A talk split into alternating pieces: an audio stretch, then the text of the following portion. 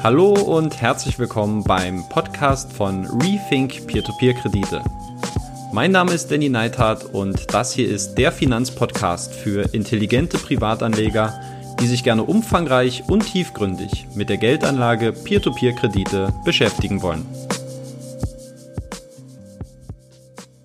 Ich begrüße dich zu einer weiteren Podcast-Folge von Rethink Peer-to-Peer-Kredite. Schön, dass du wieder mit dabei bist. Heute geht es um den Peer-to-Peer-Kredite Monatsrückblick für Februar 2020. Und wenn wir an diesen Monat in einigen Jahren zurückdenken werden, dann wird er uns wahrscheinlich äh, sehr stark aufgrund eines Themas und aufgrund eines Wortes in Erinnerung äh, gerufen werden und dieses Wort lautet Corona. Corona, der gefährliche Virus, der aus China importiert worden ist und jetzt für eine ja, sehr große Hysterie in den deutschen Gazetten und in der deutschen Medienlandschaft sorgt, ähm, hat sehr viele Anleger sehr nervös gemacht. Äh, wir haben den schnellsten 10% Drawdown in der Geschichte des DAX erlebt und äh, entsprechend viele äh, Anleger sind quasi jetzt aus dem Markt geflüchtet. Ich habe mir gesagt, das wäre doch jetzt eine gute Gelegenheit, um mal wieder ein bisschen aufzustocken und sich an ein paar interessanten Unternehmensbeteiligungen ähm, zu verwirklichen, um dort dann auch von der hoffentlich nachhaltigen Dividendenpolitik zu profitieren. Ganz kurz mal, wo ich äh, investiert habe jetzt im Februar, falls es ein paar Leute interessiert. Zum einen habe ich bei Imperial Brands investiert. Dort habe ich mir eine erste Tranche für 22 Euro ins Depot geholt. Mittlerweile steht der Wert bei 18,50 Euro und ich bin sehr äh, kurz davor, eigentlich auch meine Position hier weiter auszubauen. Dann habe ich noch zwei Trades getätigt, wo ich meine wo ich bereits bestehende Position weiter ausgebaut habe. Zum einen bei der BASF, die habe ich ursprünglich mal für 60 Euro ins Depot geholt, jetzt bei 52,70 Euro nachgekauft und Royal Dutch Shell, erst im Januar von mir gekauft, also noch gar nicht so lange her, für 24 Euro, jetzt nochmal nachgekauft für 19,50 Euro. Ja. Ähm, dieses Thema Corona, ähm, es ist für mich vor allem auch deshalb interessant, weil ich ähm, es spannend finde zu beobachten, wie Privatanleger jetzt damit umgehen und wie vielleicht auch so eine Korrelation zu Peer-to-Peer-Krediten aussieht. Ich persönlich, ich habe nämlich für meine Aktieninvestments jetzt äh, 15.000 Euro von Bondora Go and Grow abgezogen. Die habe ich natürlich nicht, oder was heißt natürlich, ich habe sie nicht komplett bei diesen drei Werten aufgebraucht, ähm, sondern ich glaube, es war ungefähr die Hälfte. Äh, die andere muss ich jetzt mal schauen, ob es sich jetzt, ähm, ja, wie sich der Trend weiter fortsetzt und wo ich jetzt die Möglichkeit äh, eventuell sehe, nochmal nachzulegen. Aber das finde ich eben genau auch an Corona interessant, deswegen thematisiere ich das auch gleich jetzt hier am Anfang, denn ich wollte auch von den Privatanlegern ähm, aus meiner Facebook-Community oder auch von Instagram wissen, wie dort die Anleger mit dem Coronavirus äh, umgegangen sind, ob sie es genutzt haben, um jetzt ebenfalls äh, am Aktienmarkt äh, weiter zu investieren, um diesen Kursrückgang einfach auch äh, zu nutzen und die rabattierten Preise, die es jetzt äh, in sehr, sehr weiten Teilen gab, mm, oder ob man einfach das relativ humorlos hingenommen hat. Und ganz wichtig auch die Frage, ob man eben auch ganz gezielt bestimmte Peer-to-Peer-Plattformen entspart hat oder teilweise dann natürlich auch das Geld schon abgezogen hat, um eben genau diese Mittel jetzt zu verwenden, um am Aktienmarkt tätig zu werden oder ob man die Peer-to-Peer-Investments einfach ganz normal weiter laufen lässt und äh, auf seine Cash-Reserven zurückgreift, um eben hier am Aktienmarkt nachzukaufen. Das fand ich war auf jeden Fall eine sehr spannende Frage, die mit Corona im Zusammenhang steht. Und wenn du dich für die Ergebnisse interessierst, dann würde ich dich bitten, ähm, dir das YouTube-Video zum Monatsrückblick anzuschauen. Dort werde ich nämlich die Ergebnisse besprechen und auch ein paar Einblicke geben, wie die Peer-to-Peer-Plattformen selbst mit dem Coronavirus umgegangen sind. Und zwar in dem Sinne, ob sie jetzt vielleicht ein bisschen vorsichtiger, vorsichtiger gewesen sind äh, oder geworden sind im Hinblick auf die Kreditnehmerbewertung, ob man da vielleicht jetzt noch äh, ein bisschen zögerlicher geworden ist. Oder, was ich eigentlich noch viel interessanter und auch spannender finde, ob man bestimmte Entwicklungen auch von den Investoren mitbekommen hat, wo Anleger jetzt ihr Geld äh, entspart haben, beziehungsweise auch gleich abgezogen haben. Es gab ja auch eine Reihe von Unternehmen, die äh, ein sehr niedriges Kreditvolumen im Februar 2020 vorzuweisen hatten. Ähm, aber darauf werde ich jetzt gleich im Einzelnen noch ein bisschen eingehen, weil es auch Unternehmen sind, ähm, bei denen ich persönlich auch selbst investiere. Wenn dich das Ganze also interessiert, dann schau bitte gerne auch, ähm, schau dir gerne auch das YouTube-Video an, wo ich ein bisschen über diese ganzen Peer-to-Peer-Kredite und Corona-Zusammenhänge spreche. Ansonsten, bevor wir gleich anfangen und ich über meine Einnahmen sprechen werde und dann natürlich auch ganz ausführlich wieder über die Updates und die Neuigkeiten, die Entwicklungen aus dem letzten Monat von den Peer-to-Peer-Plattformen, möchte ich eine Sache noch loswerden, die mir wirklich wichtig ist. Und zwar ist es ähm, bezüglich dieser Aktie mit Kopf-Reaktion, dieses Video, was ich jetzt vor ein paar Tagen erst veröffentlicht habe, wo ich einfach mal Stellung zu den sage ich mal, unterschwelligen Vorwürfen, unterschwelligen Seitenhieben von Kolja Barkhorn, äh, wo ich darauf reagiert habe. Und ähm, jetzt mit so ein paar Tagen Abstand muss ich sagen, dass ich ähm, ein großes Danke aussprechen möchte jetzt hier erstmal im Podcast. Ich werde es auch im Video dann machen, wenn ich es aufnehme. Aber was äh, ich dort an Kommentaren gelesen habe, damit habe ich äh, ehrlich gesagt nicht äh, so stark gerechnet. Ich hätte viel mehr, ähm, ja, bin mehr davon ausgegangen, dass da vielleicht eine Art, äh, was soll das, was soll die Rechtfertigung oder muss das sein, äh, dass man da vielleicht eher so ein bisschen diese Reaktion nicht verstehen kann. Ähm, das gab es natürlich auch, allerdings nur sehr vereinzelt. Im Großen und Ganzen muss ich sagen, habe ich hier eine große Solidarität, eine große Solidaritätswelle wahrgenommen, wo sich ähm, viele auf meine Seite gestellt haben, die ähm, meine Argumentation scheinbar nachvollziehen konnten, die ähm, sich hier damit auch identifizieren konnten, was ich gesagt habe, wie ich es gesagt habe. Und genau das war ja auch das Ziel dieses Videos, einfach mal so ein Einblick so ein bisschen aus meinem Innenleben zu geben. Auch ähm, ich möchte mich da nicht so gerne verstecken. So, ich bin ja auch in ähm, ja, in manchen Videos auch sehr offen, was auch meine persönliche Vita, was meine persönliche Vergangenheit angeht.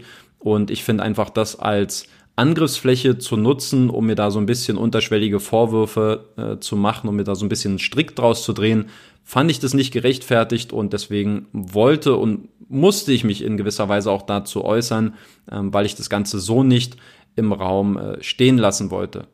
Es ist auch ein Thema, muss ich sagen, das bekommt man von außen vielleicht gar nicht mit. Ähm, aber glaubt es mir, es ist teilweise auch nur die Spitze des Eisbergs. Also es gibt ähm, im Hintergrund in der Finanzblogger-Szene sehr viel Politik, die gemacht wird. Ähm, ich will darauf gar nicht im Einzelnen eingehen, ähm, weil es soll kein Trash-Kanal werden, kein Trash-Podcast. Ähm, aber ich will nur, dass ihr wisst, dass äh, mir diese Reaktion auch von euch sehr, sehr wichtig war und dass es mir viel bedeutet hat, weil ich im Hintergrund auch mit sehr, sehr vielen äh, Dingen zu kämpfen habe, mit verschiedenen Allianzen, die es gibt ähm, und Leute, die einem da bestimmte Steine in den Weg legen. Deswegen ist mir der Rückhalt, gerade auch von den Leuten, die mich immer regelmäßiger ähm, verfolgen und beobachten, eben auch sehr, sehr wichtig. Deswegen an dieser Stelle nochmal ein großes, großes Dankeschön an alle, die auch äh, kommentiert haben. Unter YouTube waren sehr, sehr viele Kommentare, ähm, persönliche Nachrichten, die mich erreicht haben auf den unterschiedlichsten Kanälen, sei es via Instagram, Facebook, E-Mail. Ähm, tausend, tausend Dank an alle, die sich hier die Mühe gemacht haben und äh, mir hier auch ja dadurch ihre Unterstützung gezeigt haben. So, das wollte ich auf jeden Fall noch loswerden und jetzt fangen wir dann auch wirklich an mit den Einnahmen und dann gleich anschließend mit den Updates zu den einzelnen Peer-to-Peer-Plattformen.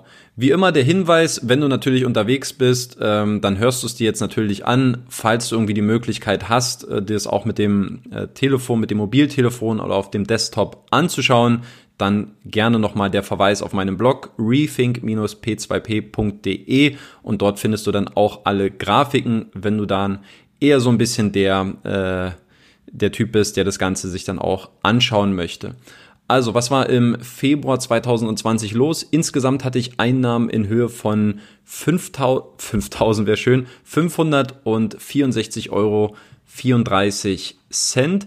Insgesamt habe ich eine Transaktion nur durchgeführt im Februar und das war der Abzug von 15.000 Euro von Bondora Go and Grow. Äh, deswegen schlussfolgert natürlich auch der Kontostand, der dann äh, ordentlich geschmolzen ist im Vergleich zum Vormonat, nämlich von 80.715 Euro auf nunmehr 66.130 Euro. Ähm, der Anteil bei Bondora Go and Grow, der ist jetzt natürlich ordentlich zusammengesackt, nämlich von 47,2% auf jetzt aktuell 35,18%. Die Einnahmen waren allerdings nach wie vor die, die größten, die ich hatte, ähm, insgesamt 169 Euro und 27 Cent. Ich muss dazu sagen, ich habe die 15.000 Euro nicht in einem Stück abgezogen, sondern glaube, die ersten 5000 relativ am Anfang des Monats und die weiteren äh, 10.000 Euro dann gegen Ende des Monats Februar. Bondora Portfolio Pro ist eine interessante Position, über die ich mit euch sprechen möchte. Ich habe erstmal Einnahmen notiert in Höhe von 138,50 Euro. Allerdings, und jetzt bin ich gerade am überlegen, wie ich das Ganze auch in Zukunft darstelle, sind das bei mir die Bruttozinsen.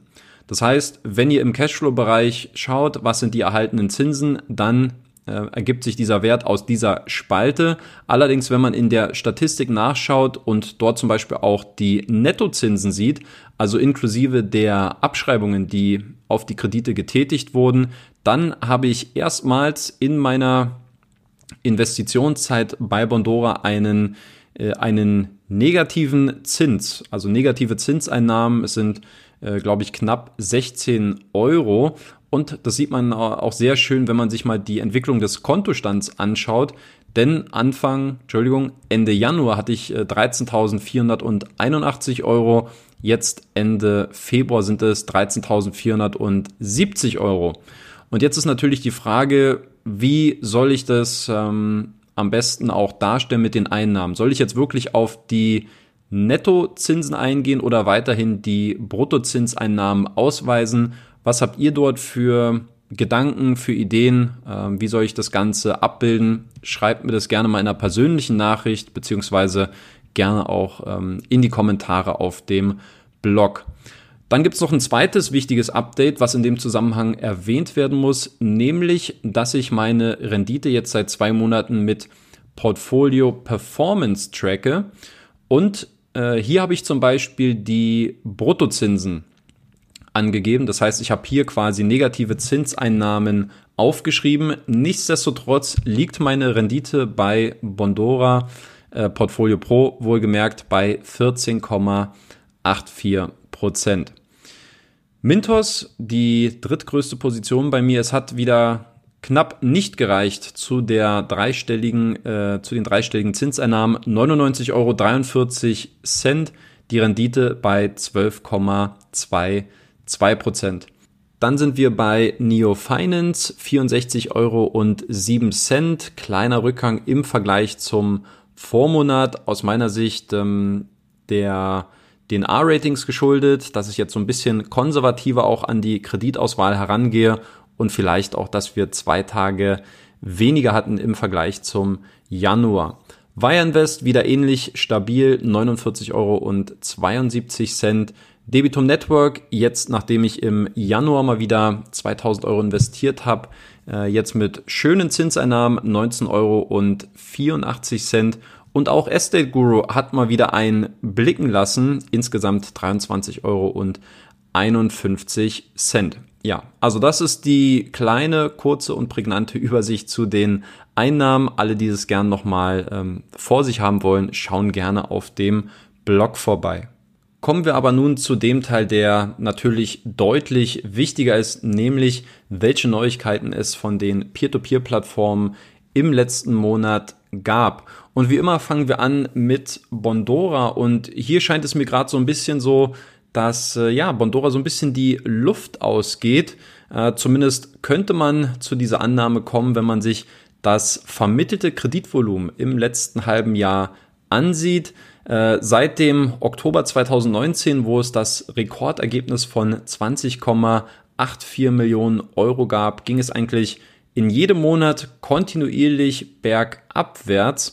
Und jetzt im Februar waren es sogar nur noch 12,63 Millionen Euro. Also das ist ein Trend, der sehr stark nach unten geht. Ähm, ich würde mal sagen, wenn sich das jetzt auch noch im März bestätigt, dann äh, werde ich auf jeden Fall mal nachfragen bei Bondora, worauf man dieses, diesen Rückgang zurückführt.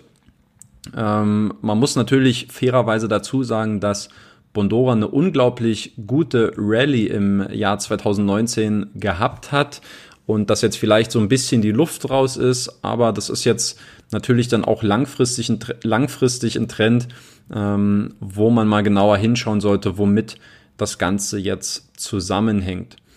Ansonsten gab es eigentlich keine großen berichtenswerten äh, Neuigkeiten aus meiner Sicht. Ähm, was ich noch sagen kann, auf Instagram habe ich mal einen Blick zurückgeworfen auf einen Artikel, der sich jetzt bei mir gejährt hat. Und zwar geht es hierbei um die Analyse meines Bondora Kreditportfolios. Ähm, hier habe ich vor einem Jahr mal meine 2585 Kreditbeteiligungen analysiert, wo ich ähm, ja sehr progressive Kreditratings hatte, alles eigentlich ab C-Rating und schlechter. Habe also ein bisschen die Karte gespielt, dass die hohen Zinssätze die Ausfallraten ähm, übertreffen werden und dass sich das für mich positiv ausspielt. Aber nachdem ich diese Ergebnisse gesehen hatte, ähm, die ja sehr eindeutig eine, für mich eine Imbalance gezeigt haben zwischen ähm, zwischen Rendite beziehungsweise von Zinssätzen auf der einen und Ausfallquoten auf der anderen Seite habe ich eben in dieser Konsequenz, und das ist jetzt ein Jahr her, meine Investments bei Portfolio Pro gestoppt und konzentriere mich seitdem ausschließlich auf Bondora Go and Grow. Wenn du das Ganze mal nachlesen möchtest, dann schau gerne mal auf meinem Blog vorbei ähm, und lies dir das Ganze durch. Äh, ist, glaube ich, sehr, sehr lesenswert. Ich hab, bin sehr stark ins Detail gegangen zu sehr vielen Bereichen und zu vielen äh, verschiedenen Facetten auch vom Kreditportfolio. Es gibt mittlerweile auch sehr viele Anfragen, ob ich das Ganze mal aktualisieren könnte. Und ich muss mal schauen, wie das so ein bisschen reinpasst jetzt in den Redaktionsplan, aber ich denke mal, jetzt wäre das natürlich interessant, denn ich habe zu dem Zeitpunkt ja äh, auf meine Bilanz nach 16 Monaten zurückgeschaut und da fand ich schon Ausfallquoten von teilweise 30 bis 40 Prozent extrem hoch. Ähm, ich will eigentlich gar nicht wissen, wie es jetzt mittlerweile aussieht. Aber ich denke, das wäre in der Entwicklung natürlich äh, nochmal schön nachzuverfolgen, wie sich diese ganzen Zahlen jetzt auch verändert haben mit so ein bisschen äh, zeitlichem Puffer. Wenn ihr euch dafür interessiert, dann schaut gerne auf dem Blog vorbei, beziehungsweise gerne auch auf Instagram, instagram.com slash rethinkp2p. Dort schreibe ich seit gut einem Monat eigentlich fast täglich über meine Bewertungen und Einschätzungen zu den aktuellen Neuigkeiten, die es aus dem Peer-to-Peer-Markt gibt, beziehungsweise wenn es auch mal zum Beispiel so einen Rückblick gibt auf bestimmte Artikel und wie ich das Ganze heute bewerte. Machen wir mal weiter mit Mintos. Und äh, ja, für Mintos gab es im Februar 2020 eine sehr erfreuliche Nachricht, nämlich die App ist endlich gelauncht worden. Nach eigener Aussage hat Mintos hier elf Mitarbeiter ein knappes Jahr lang mit der Entwicklung der mobilen Applikation beschäftigt. Insgesamt waren wohl 3500 Tester involviert in diesem Prozess. Also das zeigt auf jeden Fall ähm, den Aufwand, den Mintos sich auf jeden Fall gemacht hat bei diesem Projekt. Und vom ersten Feedback und auch von dem, was ich so aus meiner Community höre, ähm, sind die Ergebnisse wohl auch sehr vorzeigbar. Mintos hat bekannt gegeben, dass es in den ersten zwei Tagen bereits 37.000 Downloads gab. Ähm, das ist eine gute Zahl. Das wären immerhin schon äh, etwas mehr als 13 Prozent äh, aller Investoren auf Mintos, also durchaus beachtlich. Und äh, ja, allgemein habe ich den Eindruck, dass diese mobilen Apps von Peer-to-Peer-Plattformen sehr stark im Trend zu liegen scheinen. Also nach meiner Erinnerung hat Bondora, Twino und auch Weyernvest haben äh, alle letztes Jahr erst ihre App gelauncht, oder vielleicht war es bei Twino schon ein Jahr länger her.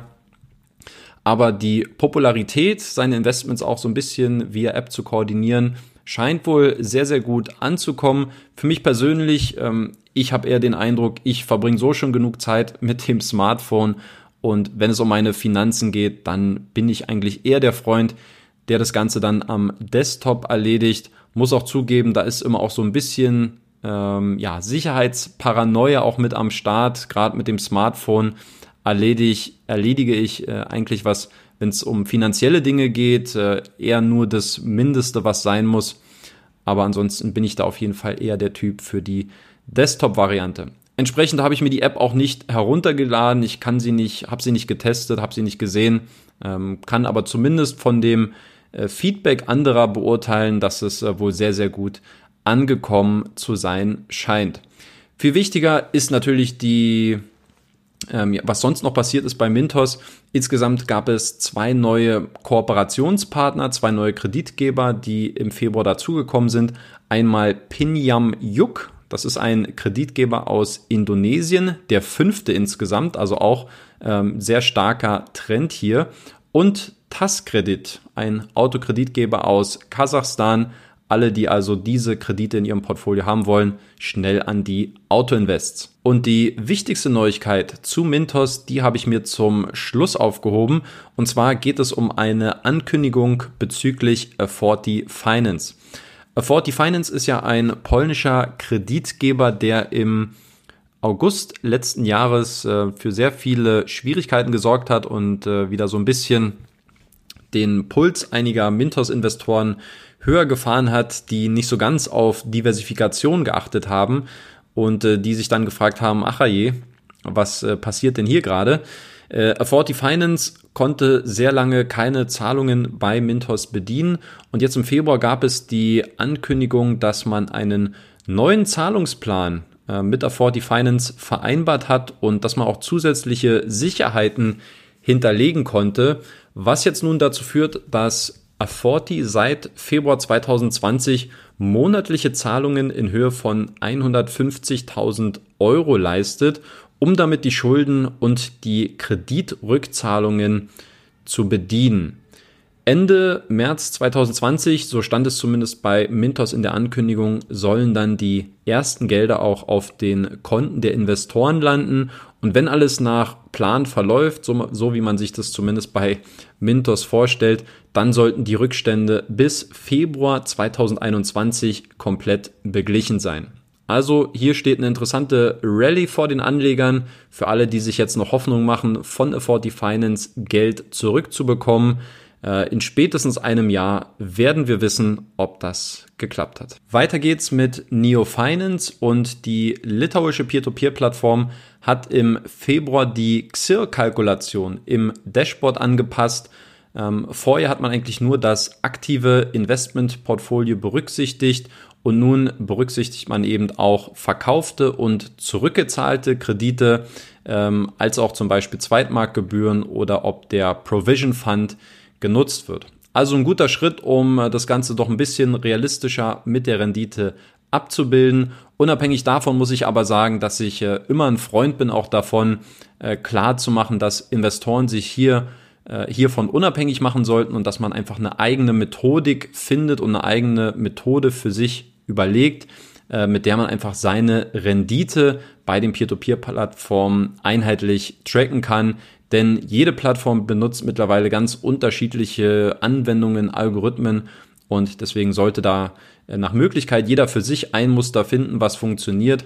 Zum Beispiel äh, könntest du dir auch durch meinen Newsletter wenn du dich dort einträgst, bekommst du Zugang zu einer ähm, Excel-Tabelle. Da gibt's mehrere Tabellen, wo du unter anderem dir auch das, ähm, dein, dein eigenes Bondora Kreditportfolio analysieren kannst. Aber unter anderem gibt's auch die äh, Möglichkeit, deine Rendite ähm, sehr genau zu tracken. Ich habe dort eine Vorlage erstellt, so wie ich das für sehr lange Zeit gemacht habe, bevor ich auf Portfolio Performance umgestiegen bin.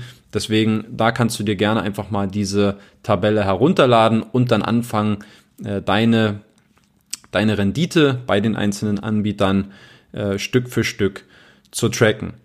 Ansonsten kann ich eigentlich aus dem letzten Monat noch berichten, dass ich mich mit dem äh, Neo Finance Chef und dem Vorsitzenden äh, Evaldas Remakes getroffen habe.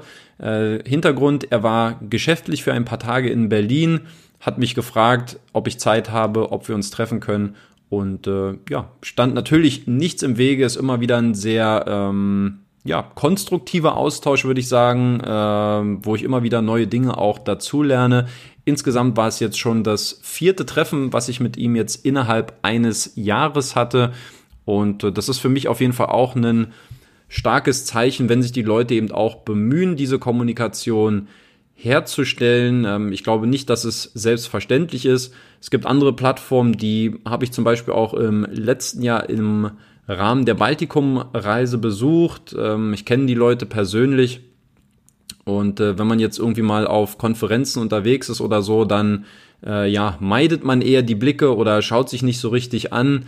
Und das finde ich ist dann schon irgendwie auch so ein Zeichen, dass man, ja, dass man irgendwie das dann doch nicht so ernst meint oder dass man vielleicht sich äh, positivere Berichterstattungen äh, erhofft oder keine Ahnung. Ich kann nur mutmaßen, aber auf jeden Fall ist das für mich ein sehr ähm, wichtiges Zeichen, warum ich dann auch natürlich auch gerne bereit bin, mich dann mit äh, den einzelnen Personen auch mal zu treffen und mich mit diesen auszutauschen.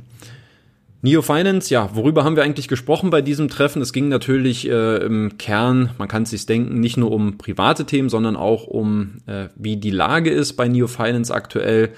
Im Januar wurde ja bereits schon der vorläufige Geschäftsbericht für 2019 veröffentlicht. Ich habe es, glaube ich, auch im letzten Monatsrückblick schon mal angesprochen.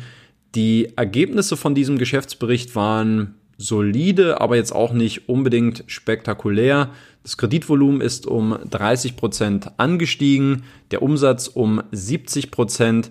Operativ vor Steuern hat man allerdings einen Verlust von 39 Prozent im Vergleich zum Vorher eingefahren. Ja, also das ist eine, ja, äh, wenn ich mir so die ganzen Sachen angehört habe, was dazu geführt hat, ist es für mich rational alles nachzuvollziehen. Ich werde das ganze Thema aber nochmal genau analysieren und ähm, werde das dann auch nochmal ähm, einzeln bewerten. Das dann allerdings erst im April, denn dieser wirtschaftsgeprüfte Bericht, der soll wohl erst Ende März verfügbar sein und dann werde ich mich im April mal hinsetzen und das Ganze dann nochmal auswerten für euch.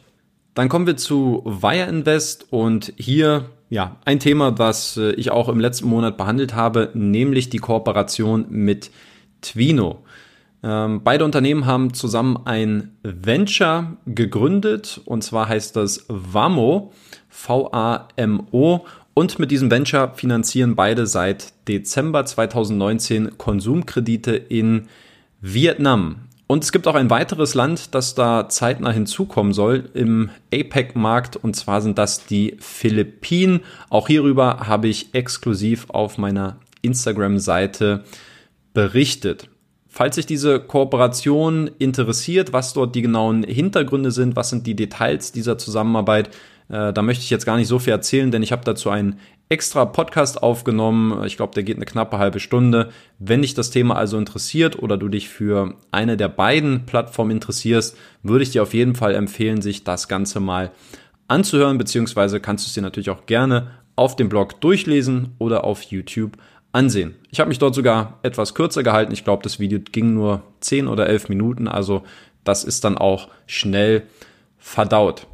Eine weitere Beobachtung, die ich bei Weinvest gemacht habe, ist, äh, deckt sich eigentlich ähnlich mit dem, was man auch bei Bondora sieht, nämlich, dass das Kreditvolumen in den letzten Monaten, ähm, ja, dass es sinkt. Und die Frage ist, ob sich Anleger hier jetzt Sorgen machen müssen, ob das ein langfristiger Trend ist. Denn ich habe mehrmals die Nachrichten jetzt bekommen, was ich davon halte, dass ähm, es kaum noch neue Kredite bei Wire Invest gibt. Ich habe diesbezüglich auch mal nachgefragt, weil ich gesehen habe, dass es ähm, tatsächlich auch bei mir ähm, Anfang Februar mal so war, dass ich acht Tage lang keinen neuen Kredit hatte, in den ich investiert habe und sich da schon ein paar hundert Euro dann bei mir aufgestaut haben.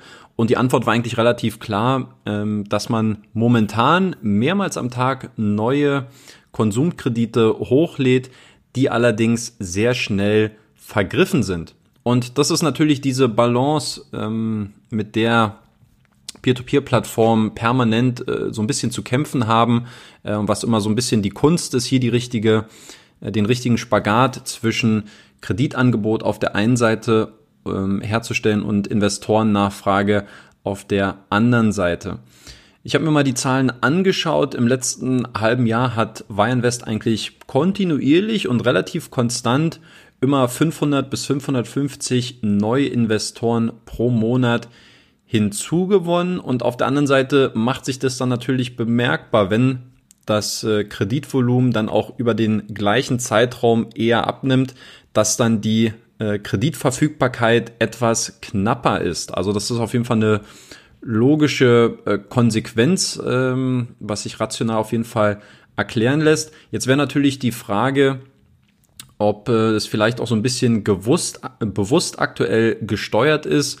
Ähm, aufgrund des Geschäftskredits ist es ja sehr häufig dann nur noch der einzige Kredit, der zur Verfügung steht. Möchte Wireinvest jetzt seine Investoren in diesen Geschäftskredit treiben? Ich ähm, habe natürlich die Stellungnahme dazu, dass es äh, natürlich nicht der Fall ist. Ähm, und ich glaube es dem Unternehmen ehrlich gesagt auch, denn äh, ja, ich sehe da keine Veranlassung, ähm, dass man sich das dadurch äh, so verscherzt, dass man jetzt so eine knappe Kreditverfügbarkeit äh, herstellt, nur um jetzt irgendwie zu versuchen, die Investoren dort in diesen Kredit reinzutreiben. Ja, es ist aber auch dennoch ein Thema, mit dem sich Weinvest beschäftigen muss. Für mich persönlich, ich schaue ja sowieso eher langfristig dann auf den Trend und versuche auch das große Ganze im Blick zu haben. Deswegen äh, temporäre Probleme bei der Kreditverfügbarkeit, bin ich ehrlich, interessieren mich eher weniger und ich hoffe, dass ich das auch durch den Podcast so ein bisschen transportieren kann, dieses äh, langfristige Denken und sich lieber mal damit zu beschäftigen, wie gut die Unternehmen aufgestellt sind und auch mal äh, über Phasen hinwegzukommen, wo denn mal nicht das komplette Geld investiert ist. Also ich persönlich, ich mache mir in dem aktuellen Stadium auf jeden Fall keine ähm, Kopfschmerzen, wenngleich natürlich die gesamte Entwicklung beim Kreditvolumen beobachtet werden muss. Ähm, Möglichkeiten bzw. Maßnahmen zur Besserung sind auch bereits in Sicht. Nach meinen Informationen plant Wireinvest jetzt in den nächsten Wochen eine äh, die Credit Line in Ländern wie Rumänien und Tschechien einzuführen, also eine etwas andere Form der Kreditart dann hofft sich dann eben dadurch, dass das Kreditangebot wieder erhöht wird. Schauen wir mal, wie sich das Ganze auswirkt. Weiter geht's mit Debitum Network und hier wurden im äh, Februar endlich mal wieder Fakten geschaffen. Äh, das Unternehmen hat ja angekündigt, dass sie sich darum bemühen, aktuell sehr stark neue Kreditgeber an Bord zu holen, mit denen sie zusammenarbeiten wollen. Und nun gab es gleich derer zwei äh, Ankündigungen und zwei Mitteilungen, dass man jetzt neue Kreditgeber gefunden hat. Zum einen handelt es sich um den englischen Kreditgeber Triple Dragon. Ähm, hier auch wieder mal der Hinweis, äh, dass ich auf diese Kooperation bereits eine Woche zuvor, bevor es dann offiziell verkündet worden ist, bereits auf meiner Instagram-Seite hingewiesen habe von dieser oder auf diese Zusammenarbeit. Ähm, also wenn ihr euch wirklich für exklusive Nachrichten interessiert, dann schaut da gerne mal vorbei, wenn ihr immer mal so ein bisschen stärker am Puls der Zeit sein wollt. Ja, also Triple Dragon, äh, der neue Kreditgeber aus Großbritannien. Insgesamt hat dieses Unternehmen jetzt Assets in Höhe von einer halben Million Euro auf Debitum Network vorerst zur Verfügung gestellt. Ähm, natürlich könnte das Ganze dann auch wieder ausgebaut werden. Und in der ersten Minute nach der Ankündigung wurden bereits 11.000 Euro finanziert. Und es gibt noch einen äh, weiteren Kreditgeber, der hinzugekommen ist, und zwar der litauische Anbieter Novity Finance. Also das dann zusammen mit Cardiac Factoring aus den Niederlanden, die ja im Januar hinzugekommen sind, sind es jetzt bereits derer drei neue Kreditgeber, die aus meiner Sicht auch relativ vielversprechend in den ersten zwei Monaten des Jahres 2020 hinzugekommen sind. Und für mich ist es auch ein gutes Signal, dass den ähm, vielen Worten, die man auch geäußert hat, dass man jetzt äh, neue Kreditgeber sucht, dass man Partnerschaften finalisieren möchte, dass man dem jetzt eben auch Taten folgen lässt. Und ich denke gerade diese Kreditverfügbarkeit, die ja auch bei Debitum Network so ein ja, Problem gewesen ist oder auf jeden Fall ein Thema gewesen ist, dass sich das Ganze jetzt fürs erste Mal wieder beruhigt hat und dass die Investoren jetzt wieder genug Alternativen haben, bei Debitum Network in den nächsten Wochen ihr Kapital zu investieren.